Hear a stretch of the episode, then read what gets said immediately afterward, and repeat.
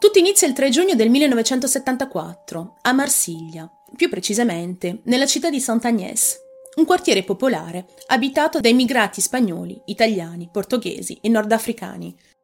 A quel tempo i bambini giocano in strada da mattina a sera e non c'è una vera e propria consapevolezza o coscienza di quanto in realtà potesse essere pericoloso lasciare i figli da soli, senza stretta sorveglianza.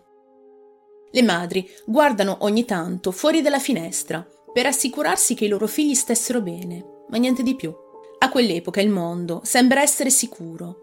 Nessuno si preoccupa ancora di quella categoria di persone che amano un po' troppo i bambini. Sono circa le 11 del mattino, quando Maria Rambla, madre di quattro figli, dà un'occhiata fuori dalla finestra i due figli maggiori, Jean di 6 anni e Maria Dolores di 8, stanno giocando davanti all'edificio con due vicini, mentre lei si trova in casa e si occupa dei suoi gemelli di 4 anni, Noël e Karine. Una decina di minuti dopo controlla di nuovo fuori dalla finestra e vede solo suo figlio di fronte al palazzo. Dalla finestra gli chiede dove si trova sua sorella e lui risponde che sta cercando il cane. Ma quale cane?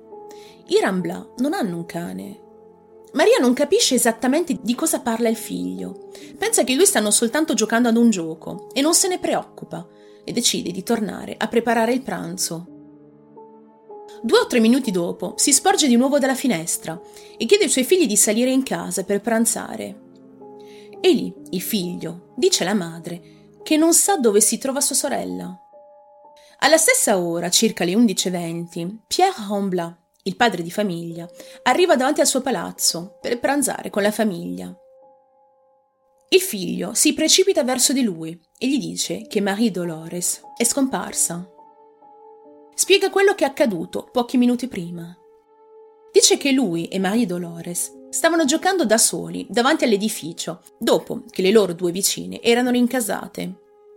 Ad un certo punto un veicolo si ferma davanti ad un garage un giovane uomo era sceso, chiedendo ai due fratelli di aiutarlo a cercare il suo cagnolino nero. Questo individuo chiede a Jean di controllare dietro l'edificio, mentre lui avrebbe cercato davanti allo stesso con la sorellina. Dopo aver fatto il giro dell'edificio, Jean torna davanti al garage e l'uomo e sua sorella erano scomparsi. Pierre fa il giro del quartiere, chiede ai suoi vicini di casa, ma nessuno ha visto sua figlia o l'uomo in questione.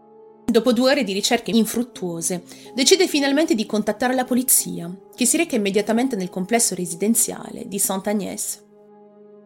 Oggi sappiamo benissimo che attendere due ore prima di denunciare la scomparsa di un bambino, non sapendo tra l'altro da quanto tempo risulta effettivamente scomparso, vuol dire firmare per certo la sua condanna. Più le ore passano, e meno saranno le possibilità di ritrovarlo in vita o semplicemente di ritrovarlo.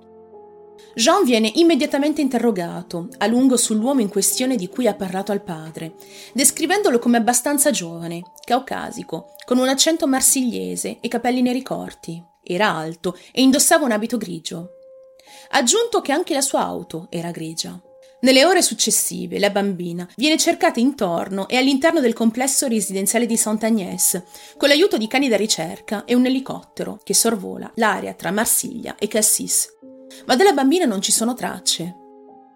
Gli inquirenti non hanno raccolto nemmeno una sola testimonianza interessante. E questo perché, al momento del rapimento, le persone si trovavano in spiaggia o erano chiuse in casa con le persiane chiuse per proteggersi dal caldo. Il giorno successivo Pierre Hambla rilascia un'intervista televisiva in cui implora il rapitore di riportare sua figlia viva. La polizia stessa lancia un appello per chiedere a chiunque sapesse o chiunque avesse visto qualcosa di manifestarsi, anche in forma anonima. Il piccolo Jean è interrogato nuovamente dalla polizia per cercare di capire almeno il modello dell'auto del rapitore e lui dice che somigliava molto ad una Simca 1100. Tenete bene a mente questa informazione sull'auto, perché ci ritorneremo a breve. Gli vengono anche mostrate alcune foto di criminali sessuali noti, nessuno dei quali corrisponde però all'uomo che ha rapito la sorella. Poche ore dopo, due uomini contattano la polizia di Marsiglia per dire loro di aver assistito a qualcosa di molto inquietante il giorno prima, poche ore dopo il rapimento di Marie Dolores Rambla. In questa storia ci sono tantissime persone coinvolte. Cercate di stare dietro a tutti i nomi. Io cercherò di facilitarvi il lavoro mettendo delle foto quando possibile o ripetendo più volte chi sono queste persone e il loro ruolo nella faccenda. Quindi portate pazienza se ripeto più volte alcuni concetti. La persona che contatta la polizia è Alain Hubert, un uomo di Tolone. Spiega che il giorno prima, intorno a mezzogiorno e mezza, quasi un'ora dopo il rapimento della piccola, si trova in macchina con sua moglie, Aline, in direzione di Marsiglia. Quando vede una Peugeot 304, proveniente da Marsiglia, superare uno stop in un quartiere chiamato La Pomme e successivamente avere un incidente con l'auto che aveva la precedenza sulla sua sinistra. L'auto poi è ripartita in direzione di Marsiglia senza fermarsi dopo l'incidente. Alain, incuriosito dal comportamento strano del conducente, dice alla coppia all'interno dell'auto incidentata che avrebbe inseguito la Peugeot e che sarebbe tornato indietro con il numero di targa. Qualche minuto dopo, infatti, è quello che fa. Spiega di averlo inseguito per appena un chilometro. L'uomo nella Peugeot si era fermato davanti a un terrapieno del comune di Pépin, fuggendo a piedi, dietro la vegetazione. Alain chiede al fuggitivo di ritornare per fare un rapporto, non si trattava di un incidente grave, dicendo che tutti stavano bene. Ma l'uomo aveva rifiutato. Alain scrive il numero di targa e lo dà a Vincent Martinez, l'uomo che era stato colpito, in modo tale che potesse presentare una denuncia.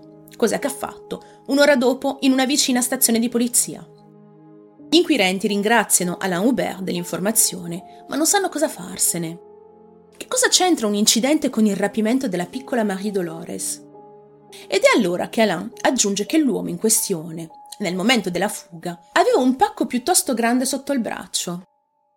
Al primo testimone ne segue un secondo, un certo Henri Guazzone, di 54 anni, il proprietario di una coltivazione di funghi situata a meno di due chilometri dal luogo chiamato La Pomme, dove è avvenuto l'incidente. Dice che il giorno prima, quindi sempre il 3 giugno, intorno alle 17, lui e uno dei suoi dipendenti, un uomo di nome Mohamed Raoult, avevano aiutato un giovane a tirar fuori la sua auto, una Peugeot 304, dal fondo di una delle gallerie della coltivazione di funghi. Il giovane in questione aveva spiegato ai due che stava facendo un picnic, ma che il freno a mano aveva ceduto e la macchina era accidentalmente scivolata in fondo alla galleria. Lui e Mohamed non hanno creduto alla sua storia per due motivi. Il primo è che la coltivazione di funghi e i suoi dintorni non sono affatto un posto adatto per fare un picnic a causa del forte odore di letame. E il secondo è che la macchina non avrebbe mai potuto scivolare nella galleria da sola, perché il terreno non era né liscio né bagnato.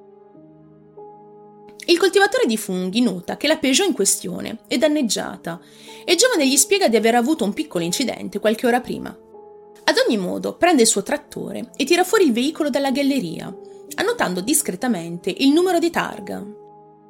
Il giovane lo ringrazia e se ne va, dopo aver accettato di prendere un bicchiere di tè con Mohamed e sua moglie. Henri Guazzone spiega agli inquirenti di aver trovato strano sia il suo comportamento che il fatto che il giovane si trovasse lì da solo. Ha pensato bene di informare la polizia, pensando che questo uomo potesse avere a che fare con il rapimento della piccola Marie.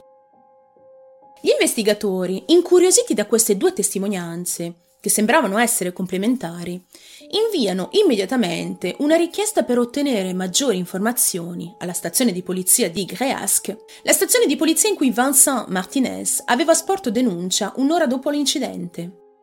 Vogliono assicurarsi che la testimonianza di Alain Hubert la persona che dice di aver seguito l'auto fino al terrapieno sia vera e controllare la targa in questione.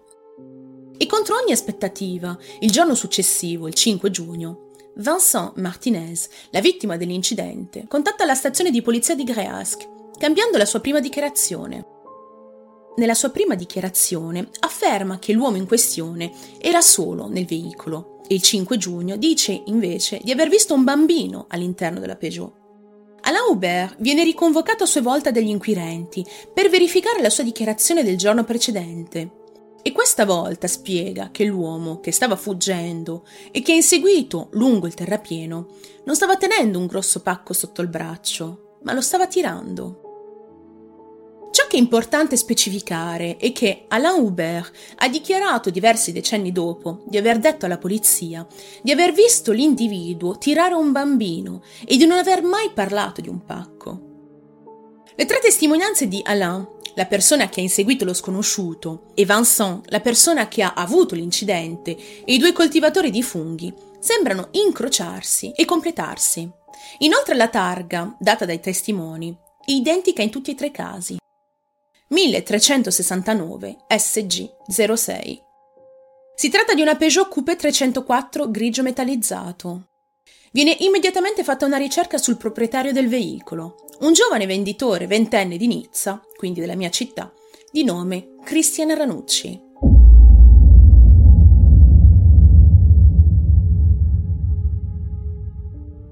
I gendarmi di Aubagne vengono inviati sul luogo dell'incidente, proseguendo fino al punto esatto in cui l'uomo era fuggito.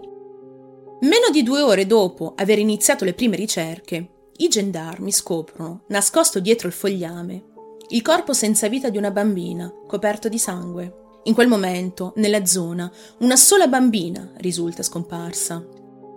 La piccola Marie Dolores Rambla. Pierre Rambla, il padre, viene portato sulla scena per identificare il corpo della vittima. L'uomo riesce a riconoscere in quella figura sua figlia. Pochi istanti dopo sviene dal dolore. L'area circostante viene perlustrata da cima a fondo, alla ricerca di indizi o dell'arma del delitto, e in fondo alla galleria in cui il veicolo era scivolato, la polizia scopre un pullover rosso, in buone condizioni. Questo significa che non si trovava lì da tanto tempo. Viene sequestrato e sigillato dopo che un cane ne ha sentito l'odore. Il luogo in questione si trova ad appena 30 metri dal luogo in cui il corpo di Marie era stato ritrovato. Ma chi è Christian Ranucci? I suoi genitori, Eloise Maton e Jean Ranucci, si sono incontrati nei primi anni del 1950 a Marsiglia. Lei è una donna indipendente che ha sempre lavorato e che era già sposata da qualche anno. È la madre di un bambino di 5 anni, Gilbert, che ha adottato quando era ancora un bambino. Jean Ranucci è un marinaio di origine italiana che decide di cambiare vita diventando uno stivatore prima di sposare Eloise nel maggio del 1952. Christian nasce il 6 aprile del 1954 ad Avignone, nel momento in cui gli assistenti sociali informavano la famiglia Ranucci che la madre biologica di Gilbert voleva riprenderselo. Gilbert viene consegnato alla madre biologica e la famiglia decide di stabilirsi a Tolone. Nel corso degli anni la coppia decide di separarsi e vendere la casa in cui avevano vissuto per anni. Ma pochi mesi dopo la rottura, Jean aveva tentato di uccidere la moglie, pugnandola al volto per sette volte. Non è mai stato arrestato o condannato per questo atto, motivo per cui Eloise ha deciso di sparire dalla circolazione con suo figlio, Christian. I due si stabiliscono per un po' in Belgio, per poi tornare in Francia, stabilendosi a Grenoble, poi fuggono a Perpignan, a Chambéry e poi a Parigi. Rimangono lì per qualche anno, prima di tornare a Voron, dove lei apre un'attività. A Christian non manca nulla, nonostante questa vita nomade. Sua madre si dedica interamente a lui, rispondendo ad ogni suo desiderio. Christian è quello che si potrebbe definire un bambino viziato. Nel giugno del 1970 la madre e il figlio lasciano l'Isère e si trasferiscono definitivamente a Nizza. Lui parte per il servizio militare nell'aprile del 1973, mentre sua madre ottiene una licenza per lavorare come tata, professione che esercitava al momento dell'arresto del figlio. Tornato a casa nell'aprile del 74, trova lavoro come rappresentante. Madre e figlio sono molto vicini e litigano raramente. Christian è descritto come un giovane tranquillo, molto affettuoso con la madre, ma abbastanza irresponsabile e immaturo. Usciva spesso con i suoi amici e aveva molte avventure di una notte, ma non aveva particolari problemi con nessuno. Anche i bambini, di cui si occupava sua madre, lo adoravano e chiedevano di lui quando era al lavoro. Ma ritorniamo ai fatti. Christian Ranucci viene arrestato quella sera stessa, a Nizza, a casa di sua madre, Eloise Maton. La sua Peugeot viene sequestrata. Riportato a Marsiglia, confessa immediatamente l'incidente in una zona chiamata La Pomme e si scusa per essere fuggito, ma dice di non ricordare di essere stato seguito dai coniugi Hubert. Gli viene chiesto del rapimento e dell'omicidio di Marie Dolores Rambla e lui giura di non essere coinvolto. Nel frattempo il corpo viene sottoposto ad autopsia. Secondo il medico legale, Marie è stata appugnata una decina di volte e il suo cranio è stato fracattato a colpi di pietra. Sorprendentemente, non era stata aggredita sessualmente, ma quel che è certo è che è stata letteralmente massacrata. I coniugi Aubert, quelli dell'inseguimento in auto, vengono convocati, ma non lo riconoscono subito. Ma dopo qualche minuto dicono alla polizia che si trattava dell'uomo fuggito dalla pomme. Hanno anche convocato il piccolo Jean, il fratello di Marie, al quale hanno mostrato la Peugeot 304 Coupe di Ranucci, ma il bimbo non riconosce né l'auto né Ranucci stesso. Nel frattempo, un nuovo testimone si fa avanti, un certo Eugène Spinelli, il proprietario di un garage che lavora proprio di fronte al palazzo della famiglia Rambla. Spiega che il giorno del rapimento ha visto in effetti un giovane mettere una bambina all'interno della sua macchina, intorno alle 11 del mattino, anche lui è d'accordo con la descrizione fisica data dal piccolo Jean Rambla, ma non ha potuto identificare il modello esatto dell'auto perché si trovava a 40 metri di distanza e aveva il sole negli occhi. Dice che potrebbe trattarsi in effetti di una Simca 1100, ma non ne era sicuro. Gli viene mostrata la foto di Ranucci, ma non lo riconosce e ribadisce ai poliziotti che non è in grado di dare una descrizione precisa dell'uomo o del veicolo.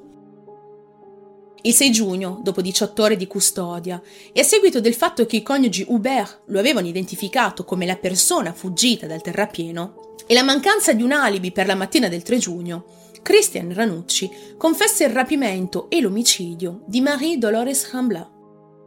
Spiega che quella mattina si trovava effettivamente nel quartiere residenziale di Sant'Agnès, a Marsiglia, dopo aver passato la notte nella sua auto. Lì vede due bambini giocare e senza saperne il perché finge di aver perso il suo cane per rapire la bambina, ma giura di non averla rapita per fare delle cose con lei. Voleva solo fare un breve giro in macchina con la piccola.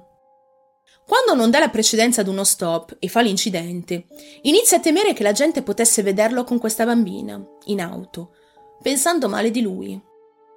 Così decide di fuggire fino al terrapieno. Dopodiché spiega anche le dinamiche dell'omicidio. Dice di aver perso la testa ad un tratto e di non aver capito che cosa gli fosse accaduto. Inoltre, durante la sua confessione, fa uno schizzo del quartiere della palazzina di Sant'Agnès, del luogo dove ha parcheggiato la sua auto e del luogo in cui ha portato Marie Dolores. Aggiunge di essersi nascosto nel campo di funghi dove la sua auto era scivolata e di aver gettato il coltello in un mucchio di letame vicino alla galleria.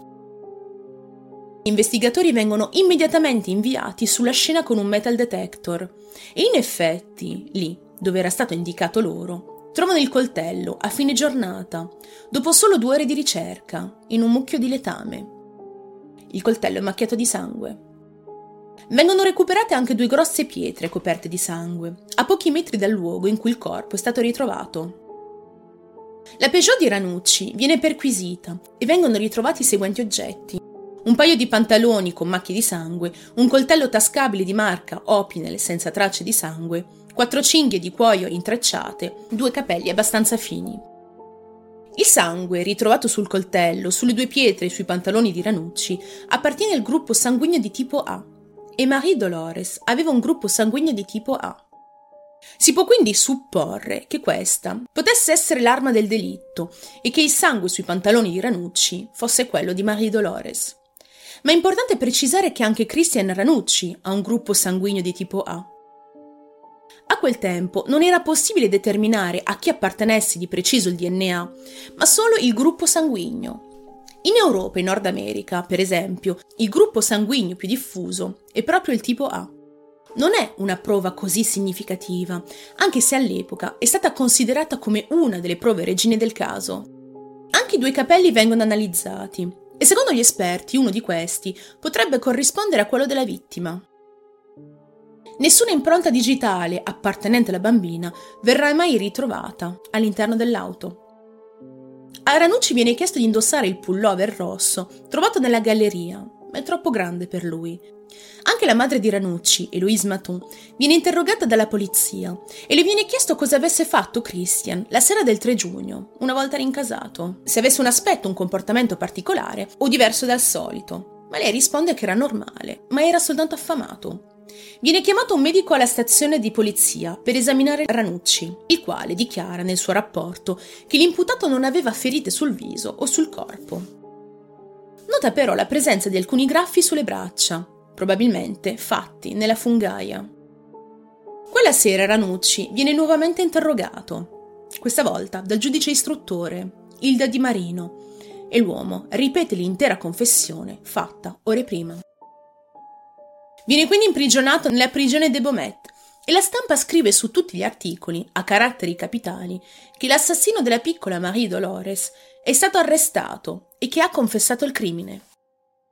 Dopo il ritrovamento della bambina, i marsigliesi sono divisi tra paura e rabbia, ma quando vedono il volto di Ranucci su tutti i giornali, ne rimangono più che sbalorditi. È un bel giovane di vent'anni, proveniente da una famiglia della classe media alta. Per loro il mostro non poteva avere l'aspetto di un chirichetto ed essere così ben integrato socialmente. Il 15 giugno, due nuove testimonianze però aggravano la situazione oramai già pessima di Ranucci.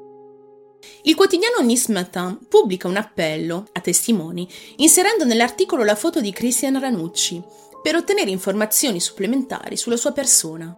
E bingo, due persone si fanno avanti. La prima è Marthe Spinek, residente a Nizza. Contatta la polizia poche ore dopo aver letto l'articolo e afferma di aver riconosciuto Ranucci come l'uomo che ha cercato di rapire sua figlia di 10 anni alla fine del dicembre del 1973.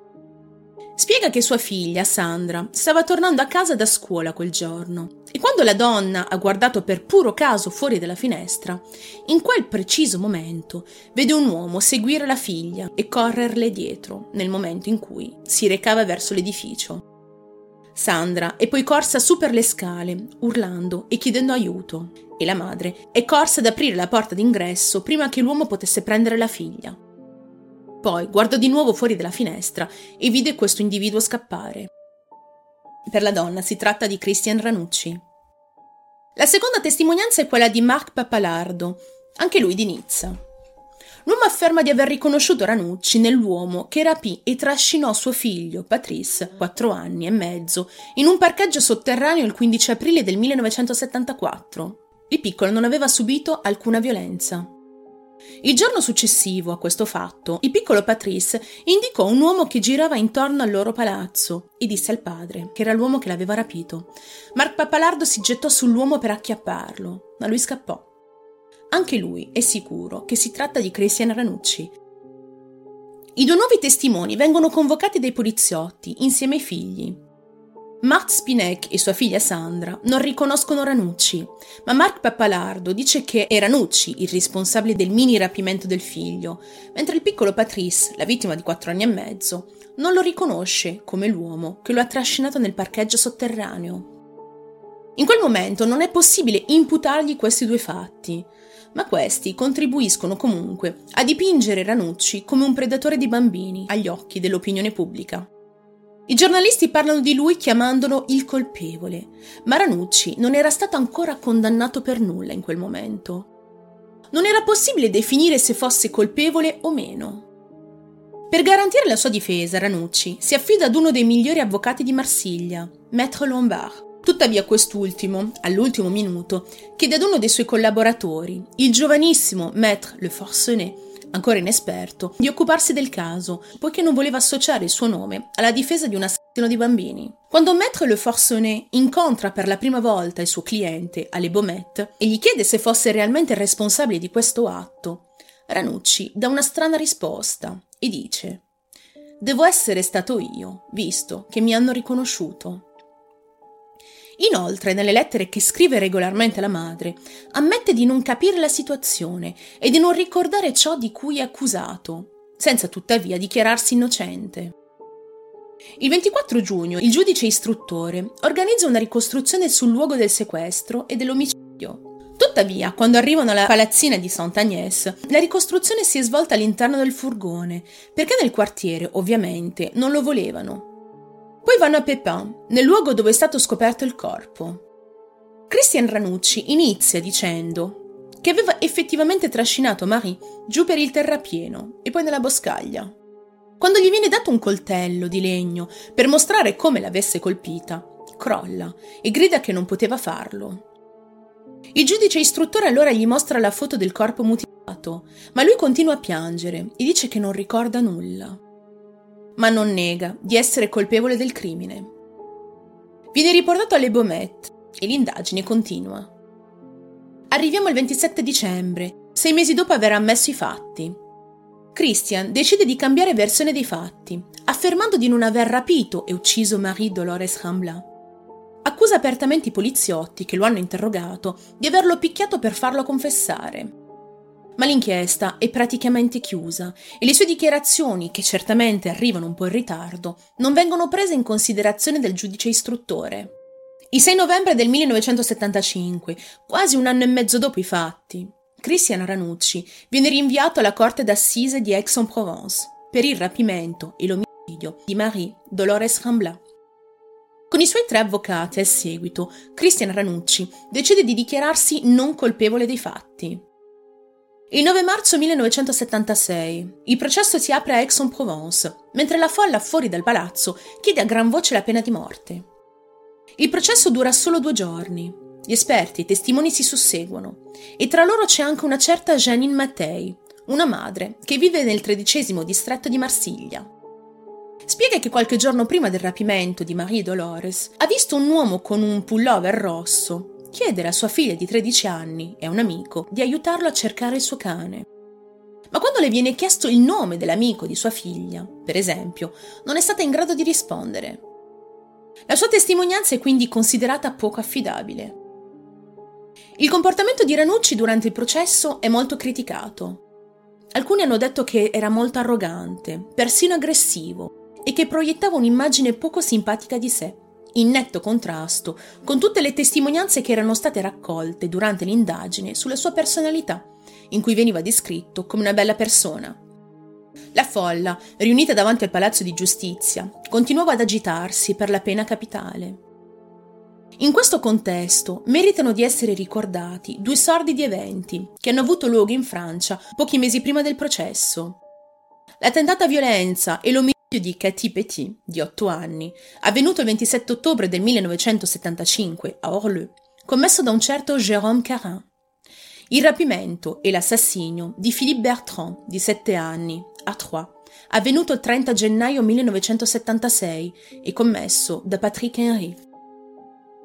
Questi due omicidi sono entrambi stati giudicati e nessuno dei due responsabili è stato condannato alla pena capitale. Il 10 marzo Christian Ranucci viene riconosciuto colpevole del rapimento e dell'omicidio di Marie Dolores Rambla. Il popolo ha vinto. Ranucci viene condannato a morte.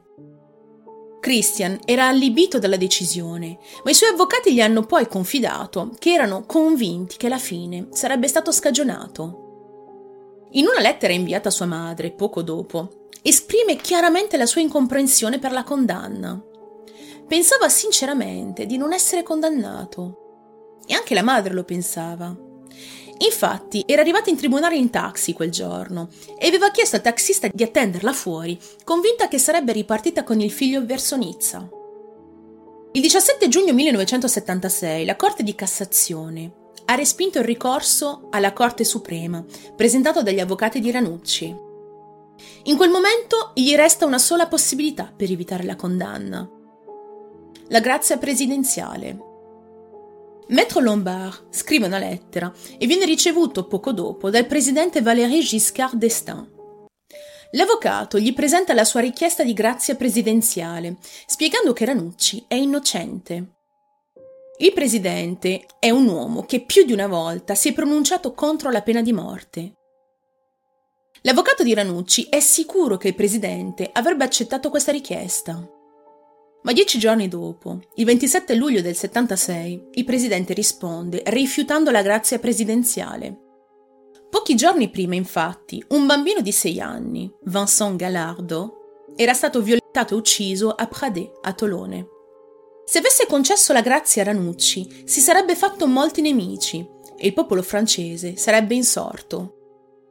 Il 28 luglio Christian Ranucci viene svegliato nella sua cella alle 4 del mattino.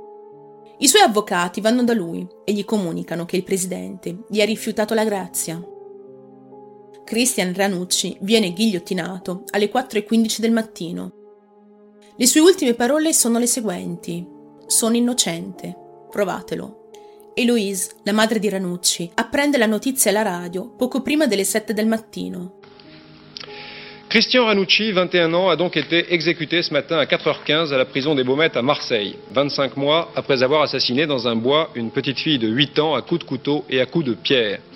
Il mese seguente le viene permesso di recuperare i resti di suo figlio e lo fa seppellire ad Avignon, la sua città natale. Nel settembre del 1978, il giornalista e scrittore Gilles Perrault ha scritto Le Pullover Rouge, una controinchiesta sul caso. Secondo lui è stato un chiaro errore giudiziario. Christian Ranucci era nel posto sbagliato al momento sbagliato e una volta nelle mani della giustizia, questa non poteva permettersi di liberarlo. Tutti lo hanno creduto responsabile fin da subito. Nelle sue 469 pagine, Gilles Perrault elenca diversi elementi a favore del ragionevole dubbio, come per esempio il pullover rosso, che era stato ritrovato nella coltivazione di funghi, una taglia più grande di quella di Ranucci, che peraltro odiava il colore rosso. Il piccolo Jean, fratello di Marie Dolores, e unico testimone del sequestro, non lo ha riconosciuto. E tra l'altro ha sempre parlato di una Simca 1100, mentre Ranucci guidava una Peugeot 304 Coupé. Nelle librerie marsigliesi il padre della vittima arriva alle sessioni di autografi di Gilles Perrault, buttando a terra le pile di libri, sfasciando gli spalti e urlando. Ogni volta porta con sé suo figlio, il piccolo Jean. Gilles Perrault finisce per proporre un accordo finanziario alla famiglia Rambla, ma il padre risponde: Non voglio soldi sporchi. Tuttavia, Le Pullover Rouge verrà pubblicato in versione tascabile e venderà migliaia di copie in tutta la Francia. Martedì 30 gennaio 1979, il ministro della giustizia ha respinto la richiesta di revisione del processo che Louise Maton aveva inviato qualche mese prima, il 10 agosto 1978. In pratica la donna ha chiesto un nuovo processo poiché il suo obiettivo era quello di provare l'innocenza del figlio, per mostrare a tutti che un innocente era stato condannato ingiustamente. Nel 79 la controinchiesta di Gilles Perrault, Le Pullover Rouge, viene riadattato in film. La famiglia Rambla, famiglia della piccola Marie, ha cercato di far vietare la pubblicazione del film, facendolo ritirare da ogni cinema e luogo in cui veniva riprodotto, spiegando che non rifletteva la realtà dei fatti e che il film era chiaramente a favore di una revisione del processo di Ranucci hanno ottenuto solo la suppressione di quattro passaggi e solo alcuni sindaci hanno vietato l'uscita del film nella loro città. C'è da dire anche che il signor Rambla ha telefonato a tutti i cinema di Marsiglia minacciandoli e dicendo, testualmente, se distribuirete il film metterò una bomba in sala. Quindi tanti hanno deciso di non mostrarlo anche per questo motivo. Nel frattempo Eloise Maton aveva inviato una seconda richiesta di revisione, martedì 18 agosto 1981, respinta, anch'essa, il 10 giugno del 1987, ben sei anni dopo. Ma la madre non si arrende ed invia una terza richiesta di revisione il 19 marzo 1990, nuovamente respinta dalla Commissione di revisione delle condanne penali venerdì 29 novembre 1991. Nel 2006 Gérald Baladou, ex commissario di Marsiglia, ha scritto una controinchiesta pubblicando un libro sul caso. Smonta punto per punto gli argomenti del libro Le Pullover Rouge. Secondo lui Ranucci è il responsabile dei fatti. Il 14 marzo 2013 Eloise Maton muore senza poter provare l'innocenza del figlio. Non è riuscita a fargli giustizia come si era ripromessa. La donna è stata anche lei sepolta ad Avignone accanto al figlio. Il 5 settembre 2013 Pierre Rambla, padre di Marie Dolores, muore e viene sepolto a Marsiglia. Ha sostenuto per tutta la vita che Ranucci era l'assassino della figlia. Al giorno d'oggi solo il ministro della giustizia ha il potere di chiedere la revisione del processo di Christian Ranucci, ma questo non sembra entrare nelle sue priorità, almeno non per il momento. Il caso di Christian Ranucci è molto controverso ed è uno dei casi più discussi ancora ad oggi in Francia. Esistono ad oggi due correnti di pensiero, i colpevolisti e gli innocentisti. Cercherò in breve di esporvi entrambe le posizioni. Per quanto riguarda gli innocentisti, né Jean Rambla, il fratello di Marie, e super testimone, né Eugène Spinelli, l'uomo che diceva di trovarsi a 40 metri di distanza nel momento in cui lo sconosciuto aveva rapito Marie, riconoscono Christian Ranucci come la persona responsabile del rapimento. Pertanto loro sono i testimoni oculari per eccellenza, poiché hanno assistito ai fatti in diretta. Inoltre entrambi non hanno mai menzionato un uomo con gli occhiali e Ranucci portava gli occhiali. Senza non avrebbe visto nulla. Tuttavia è possibile supporre che quel giorno indossasse delle lenti a contatto, ma se non ha preso la briga di nascondere il suo volto, non penso che avesse pensato di nascondere il fatto che indossava degli occhiali. Ho letto più volte su varie fonti che il coltello è stato trovato il 5 giugno, vicino al mucchio di letame, Forse i poliziotti gli hanno suggerito dove potesse trovarsi l'arma durante l'interrogatorio. La fuga dal luogo dell'incidente potrebbe essere spiegata dal semplice fatto che Ranucci ha sempre avuto una paura folle di perdere la patente. Marie è stata pugnalata una decina di volte e ha ricevuto dei colpi di pietra alla nuca. I due collaboratori che hanno aiutato Ranucci a recuperare l'auto caduta nella cavità non hanno visto nessuna traccia di sangue su Ranucci il che è ancora più preoccupante. Non c'era acqua vicino alla coltivazione di funghi, né un fiume o altro con cui lavarsi. I coniugi Hubert, quelli dell'inseguimento, hanno cambiato tre volte la loro versione dei fatti. All'inizio dicono di non aver visto la bambina, poi di averla vista, e infine dicono addirittura di aver visto una bambina vestita di bianco parlare. Dicono inoltre di aver chiaramente visto Ranucci uscire con Marie Dolores dal lato del conducente. Ma questo è tecnicamente impossibile, perché la porta del conducente si era bloccata dopo l'urto. Infatti, se ricordate, vi ho detto all'inizio che l'incidente era avvenuto sul lato sinistro dell'auto, quindi dal lato del conducente. Per quanto riguarda i colpevolisti, in primo luogo Ranucci stesso indicò alla polizia il luogo esatto in cui l'arma del delitto si trovava e fece addirittura uno schizzo del quartiere in cui si trovava la palazzina di Sant'Agnès. Ora, una persona innocente e che non aveva mai visto quei posti non avrebbe mai potuto fare delle riproduzioni così fedeli, ve lo accordo. Per quanto riguarda la non identificazione da parte del piccolo Jean e del proprietario del garage, questo potrebbe essere spiegato dal fatto che il primo, essendo un bambino, non aveva prestato molta attenzione ai tratti somatici del rapitore della sorella, e il secondo era troppo lontano per vedere chiaramente. Ranucci ha aspettato sei mesi prima di dire chiaramente che era innocente, ma non solo ai giudici, anche ai suoi avvocati. Non aveva detto nulla, nemmeno quando andavano a rendergli visita in prigione in privato. In un'intervista alla fine degli anni 70, Eugène Spinelli, il proprietario del garage, dirà di mantenere le sue dichiarazioni fatte nel 74, dicendo di non essere sicura al 100% che l'auto vista il giorno dei fatti fosse una Simca 1100. Inoltre, il fratello di Marie si difenderà anni dopo dicendo di non aver mai menzionato una Simca 1100 né alla polizia né ai giornalisti. Nel libro Le Fantôme de Ranucci, ovvero Il fantasma di Ranucci, scritto dal suo avvocato, Maître Le Forcenet, nel 2006, viene riportato che Ranucci ammise in privato che il coltello trovato nel letamaio era realmente suo, e che sarebbe stato meglio negare tutto. Tra l'ora dell'incidente, mezzogiorno e 15, e l'ora in cui Ranucci ha chiesto di far uscire l'auto dalla galleria, alle ore 17, c'è uno spazio temporale di quasi 5 ore.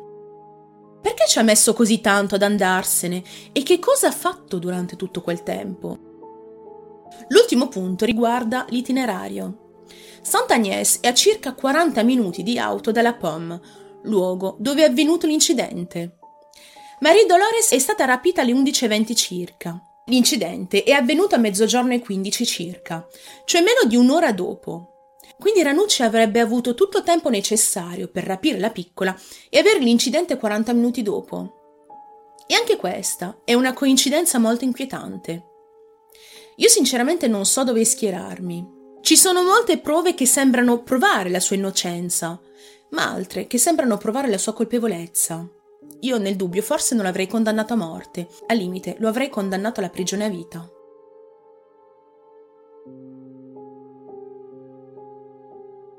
Dopo avervi raccontato tutta la storia su Ranucci, mi permetto di ritagliare uno spazio per raccontarvi di quello che ne è stato, negli anni successivi, del fratello della piccola Marie Dolores Tremblat, Jean, il testimone oculare del suo rapimento, che a seguito di questo tragico evento finirà anche lui col fare una brutta fine.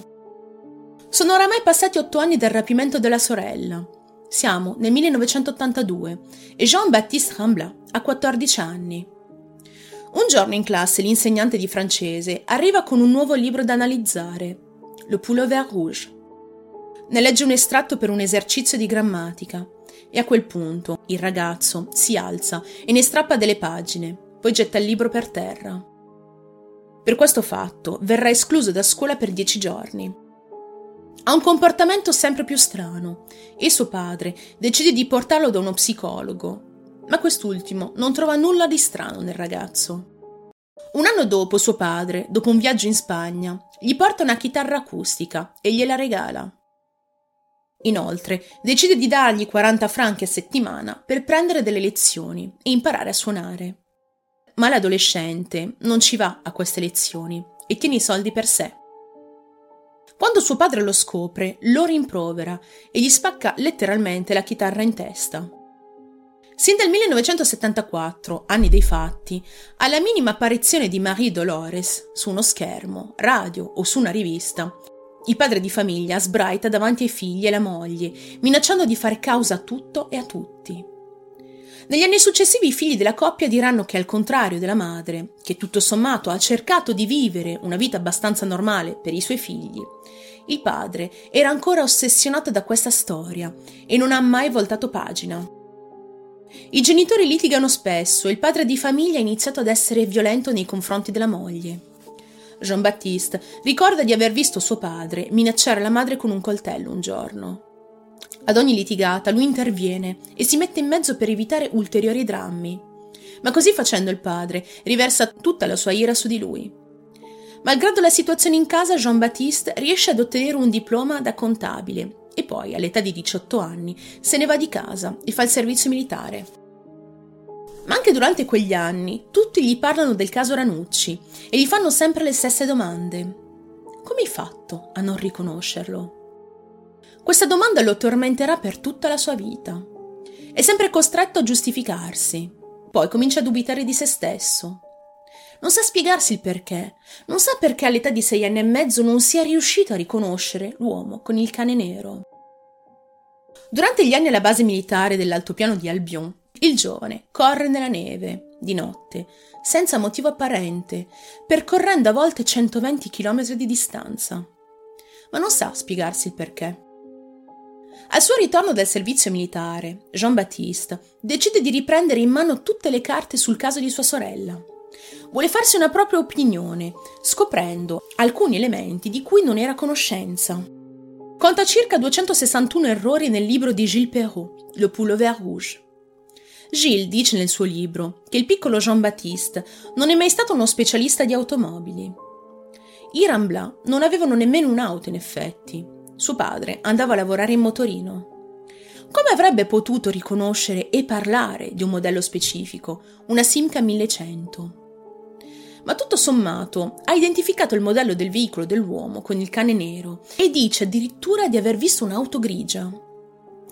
Jean-Baptiste esplode alla lettura di queste parole. Di tutte le bugie lette e sentite, questa è la più dolorosa.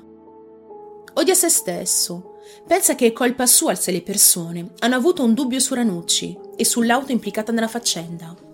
Odia i suoi genitori, Pensa che se avessero imparato meglio la lingua francese, non si sarebbero mai fatti ingannare. Quando era piccolo, i suoi genitori lo soprannominavano testa di maiale perché, sconvolto dall'accaduto, aveva iniziato a rinchiudersi in se stesso. Anche in età adulta manterrà questo stile di vita.